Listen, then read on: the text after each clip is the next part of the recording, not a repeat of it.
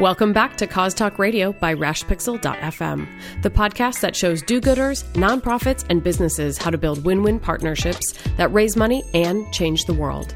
This podcast is brought to you by the Cause Marketing Forum and Selfish Giving. You can find full show notes and additional resources for today's episode at causeupdate.com and selfishgiving.com. Now, on to today's episode. Hey everyone, this is Joe Waters, and I want to welcome you to another episode of Cause Talk Radio. On the line with me, of course, is Megan Strand. Hey, Megan. Hey, Joe. How are you doing today? I'm so good. Yeah. Now it's a beautiful day in Boston, but I heard it's, It's not not, beautiful so beautiful in wherever you are. I love how you act like it's some big mystery. You just don't know where it is. That's right. I just don't know where you are. I know you're somewhere west of Worcester. That's the only thing I really know about you. Most of the world is west of Worcester. That's right. But I know you're having a great day, anyways. I am. And we have a great show today because we have someone who's been a fabulous guest on the show twice before. We have David J. Neff, who's an author, speaker, and consultant at PwC. And he's also the founder of one of my favorite programs, Lights, Camera, Help. Hey, Dave, what's happening? Hey Joe, hey Megan, how are y'all? Thank you. You know You what's not, y'all. You know what the thing is about Dave, Megan? He's awesome. He's smart. He's good looking, right? He's Oh, got lots of hair, right? He stays in shape. He's D- Dave is the full package, and that's why I love having Dave on the show because he is educated on just about everything that we ever talk about. I mean, he was on episode uh, 33 when he talked about the future of nonprofits, and then again he was back on episode 95 talking about Bitcoin. And so this guy, in addition to having fabulous hair, keeps track of everything cutting edge. And today he's on to tell us about the crowdfunding Bill of Rights that somehow he's found time to put together. Right, Dave? That's right. A lot of a lot of people help me with that. I feel a trendsetter that I was on uh, episode 33. That seems so long ago. guys. You're I so know. before your time. No, that's what are we what are we at now, Megan? It's like 119 120. Yeah. Oh man, yeah. So we're we're moving along anyway. So, but we're it's been great having you on, uh, Dave. So many episodes, and whenever you're on, you always have great information too to share with our listeners. Some of our most popular shows. Tell us about this new thing that you're if- as if you don't have enough to do.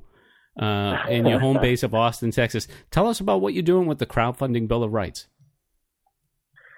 Yeah, well, what we're what we're really trying to do is, is go out and get ahead of uh, a, a trend that's been popular, I think, in the the for-profit sector for a while now. Obviously, the idea of crowdfunding to um, come up with, you know, the, the best way to sharpen a pencil. You come up with this wild idea. You put your pencil sharpener out on Kickstarter or Mhm. Indiegogo, and the myth is that people come and, and fund your crazy invention idea, and you go and you you know make it and sell it. But nonprofits, obviously, as you and Megan know, have been doing crowdfunding for a long time. It's just there's a lot more tools, technology, Mhm. and platforms out there that Yep. are specifically for crowdfunding your nonprofits program.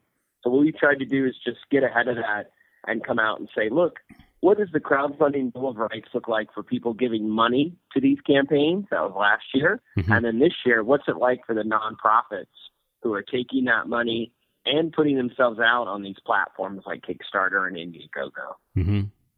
And so you did this at South by Southwest both last year and this year, correct? Just with a different targeted to a different person?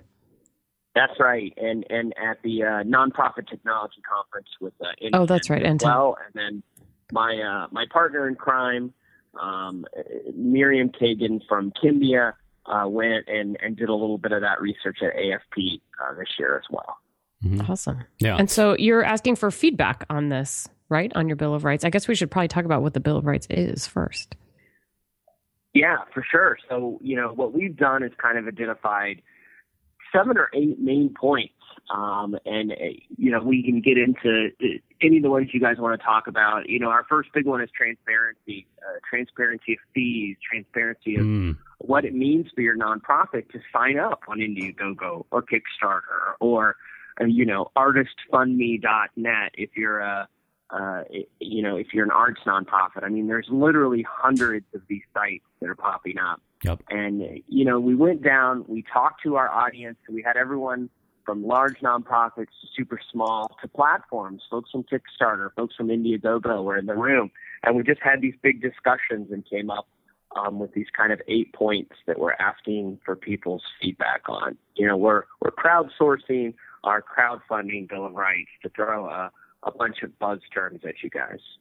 So it sounds like from looking at this, especially the first couple points, uh, Dave, there's a big emphasis, of course, on transparency. But you also look to nonprofits and you say, hey, just because you're a nonprofit doesn't mean you can not be transparent and you have to fulfill any perks that are associated with the venture. That's right. That's a big thing. Um, and, and, you know, there's this delicate balance between um, the tote bags that you're. Uh, you know WGBH yep. gives out over there in Boston uh, for giving people money, and then for saying, okay, well, you gave at this level, we're going to give you a T-shirt or a CD or a ticket to our gala, um, and and actually saying, if we don't fulfill, you know, our funded amount, we still have to give those out. Or being transparent and saying, you know what, we promised you this, but we didn't make our money, so we can't give it to you. Um, and you know, nonprofits like to waffle a little bit on, on both of those things. So we want to mm-hmm. make sure that that's a transparent part of this process, right? Mm-hmm. Is that something that you're seeing often in the nonprofit world that they, like you just said, nonprofits like to waffle? What does that mean? They're just trying to bait and switch to a certain extent. Like they, they don't want to come out and say we didn't meet our goal. You know, definitely not the bait and switch, but what they're doing is just not being clear, and then you have a lot of donor uncertainty. Of, mm hey, I gave to this. What's going to happen? You say you want to raise five thousand dollars. What if you don't? What happens then? Um, and I think nonprofits get scared of that deep of a level of transparency, and so do startups. You see plenty of people who want to build the next toaster, and when they don't get that money, they have to give it all back. Um, or they do get all the money and they never give you the toaster. Mm. And, and what's mm. the recourse for you not getting that toaster, right? Yeah, I think something like that. You know, it, that's a th- the the thing uh, too that could really sabotage the whole crowdfunding industry is that people that's just right. are not following through on these things. Hey, Megan, you know, one of the things I was thinking about just listening to Dave talk about this is so many of these things are applicable to cause marketing yeah. Uh, you know, directly because as you probably know too, Dave, uh, New York State, including most states, have been very vigorous in proposing uh, guidelines about how uh, mm-hmm. brands, both nonprofit and for profit, should be working around cause marketing projects.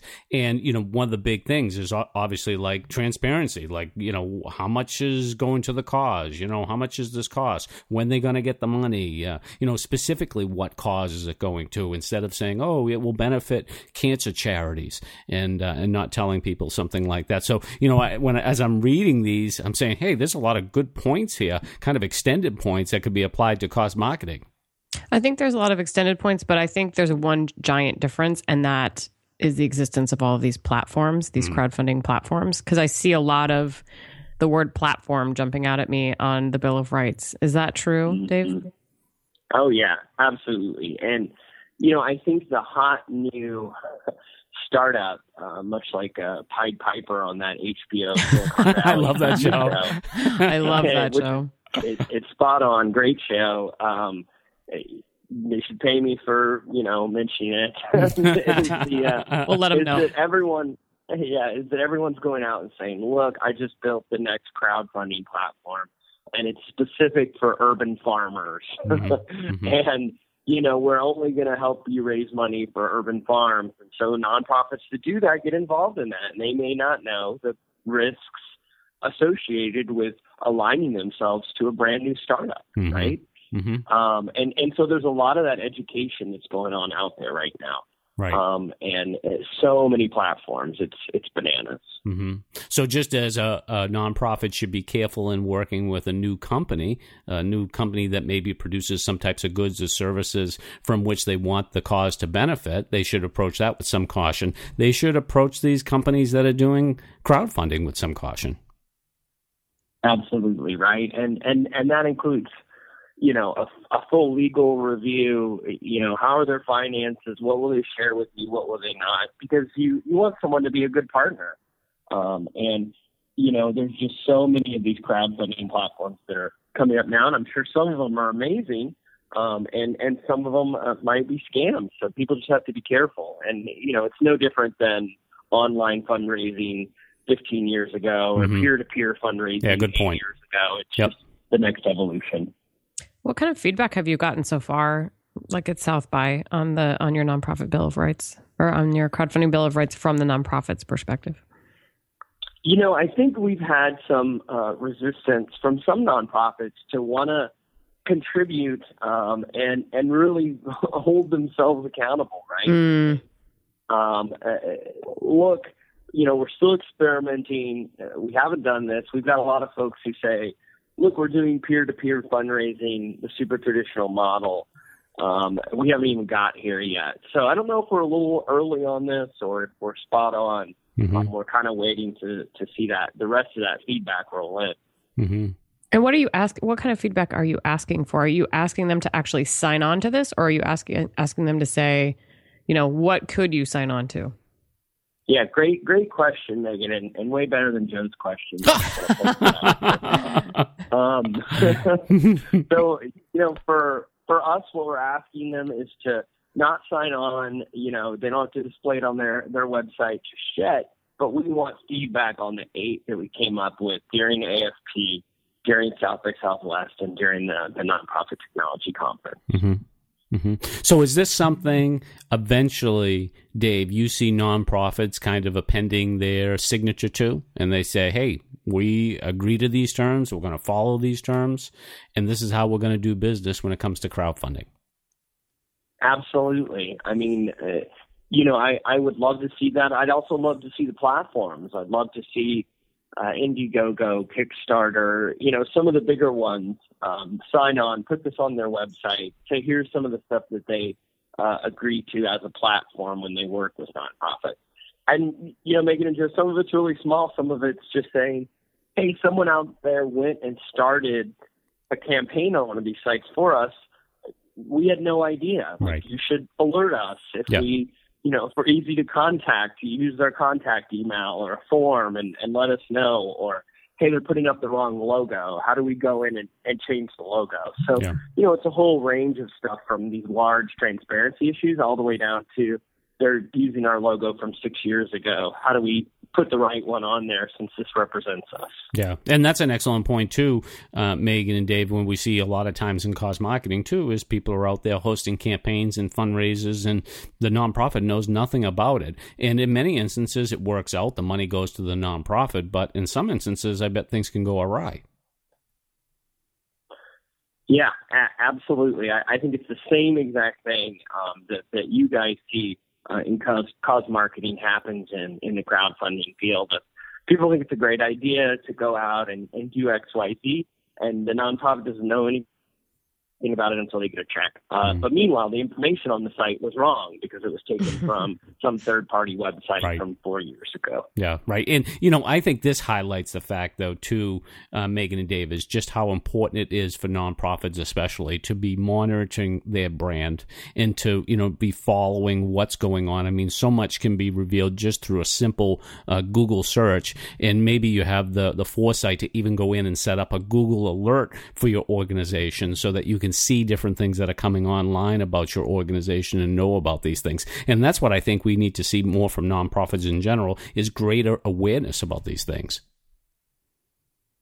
Well, Absolutely. That's the whole point of the Bill of Rights. I mean, all about transparency and Yep. awareness. Are there any points that you've gotten particular pushback on?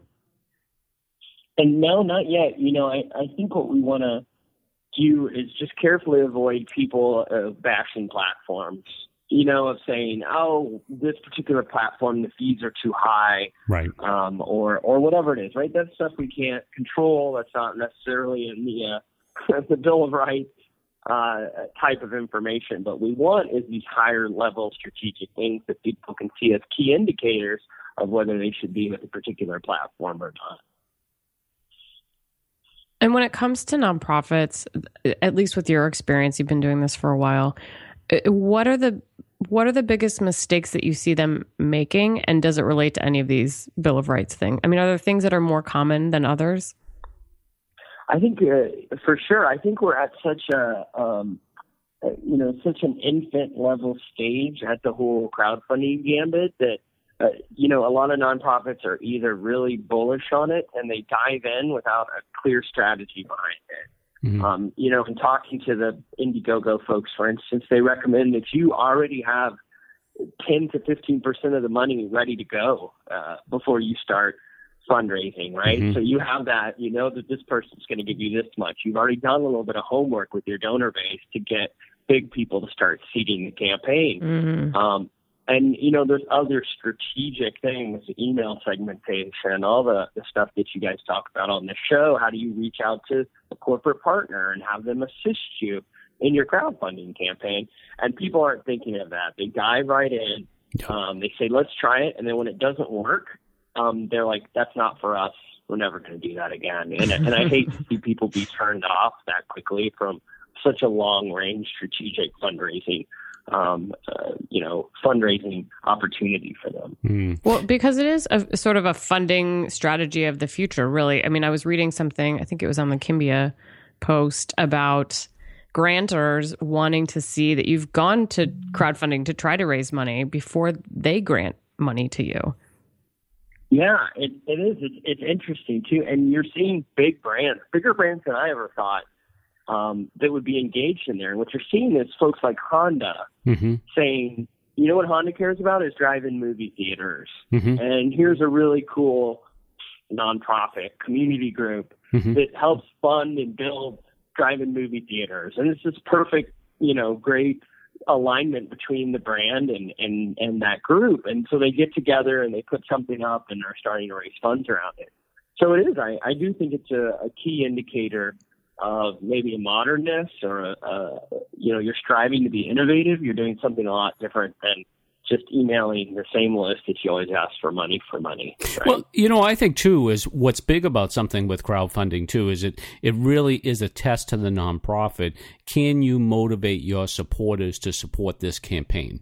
And uh, in many instances, I think a lot of nonprofits can't. That they can't get that type of support, and they know it right up front.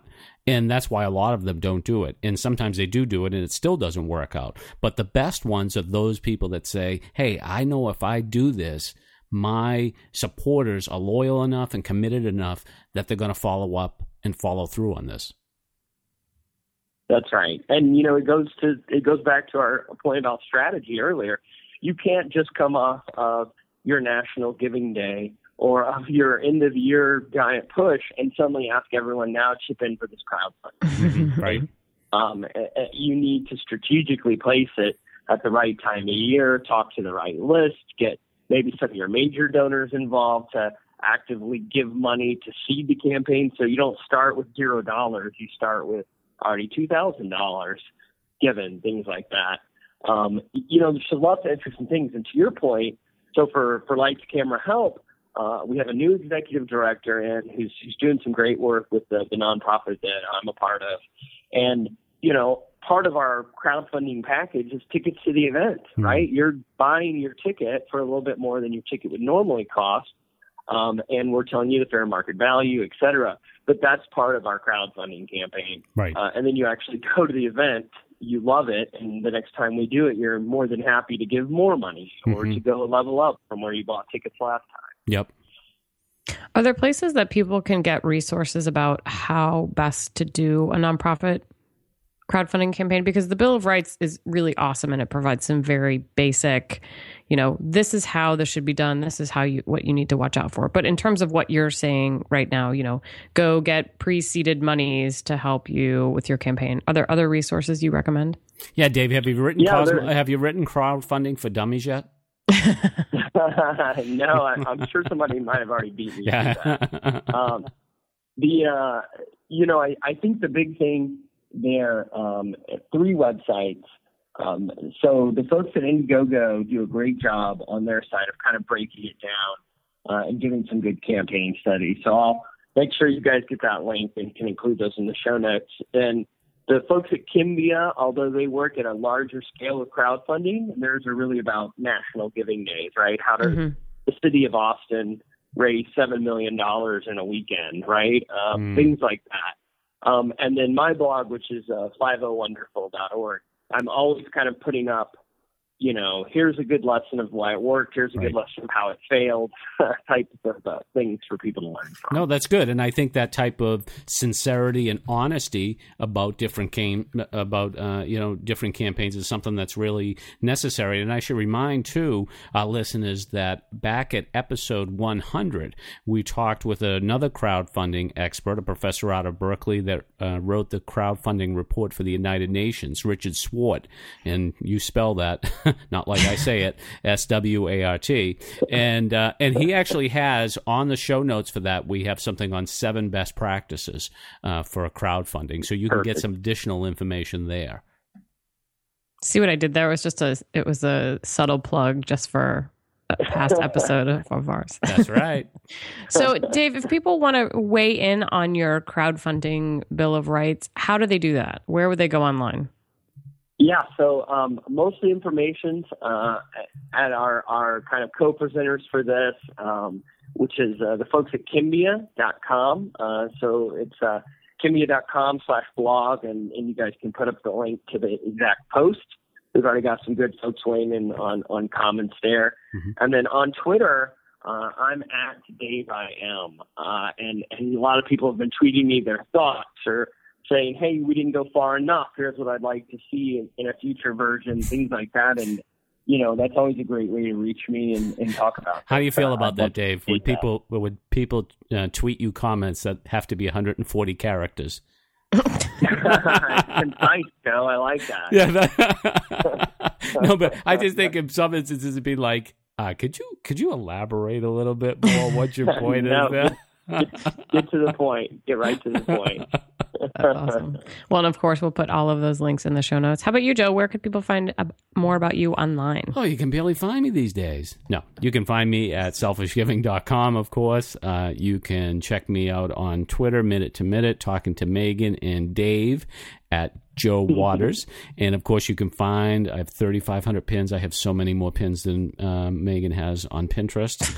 And that's the name of my board. I have so many more pins than, pin- than Megan on Pinterest. And, and uh, you can find me at pinterest.com slash Joe Waters. What about you, Megan? Where can people find you? I'm also on Twitter at Megan Strand, and I tweet for the Cause Marketing Forum at TweetCMF, and also blog for the Cause Marketing Forum at Cause Update, where you can also find today's show notes. You'll also be able to find those show notes, of course, at selfishgiving.com. And as far as Cause Talk Radio is concerned, subscribe to our podcast in iTunes. And if you haven't done so already, we would love for you to review the show on mm, iTunes. yep. Just take a moment and let us know what you think. And on behalf of David and Joe and myself, we'd like to thank you for joining us of this episode of Talk Radio, and we'll talk to you next time.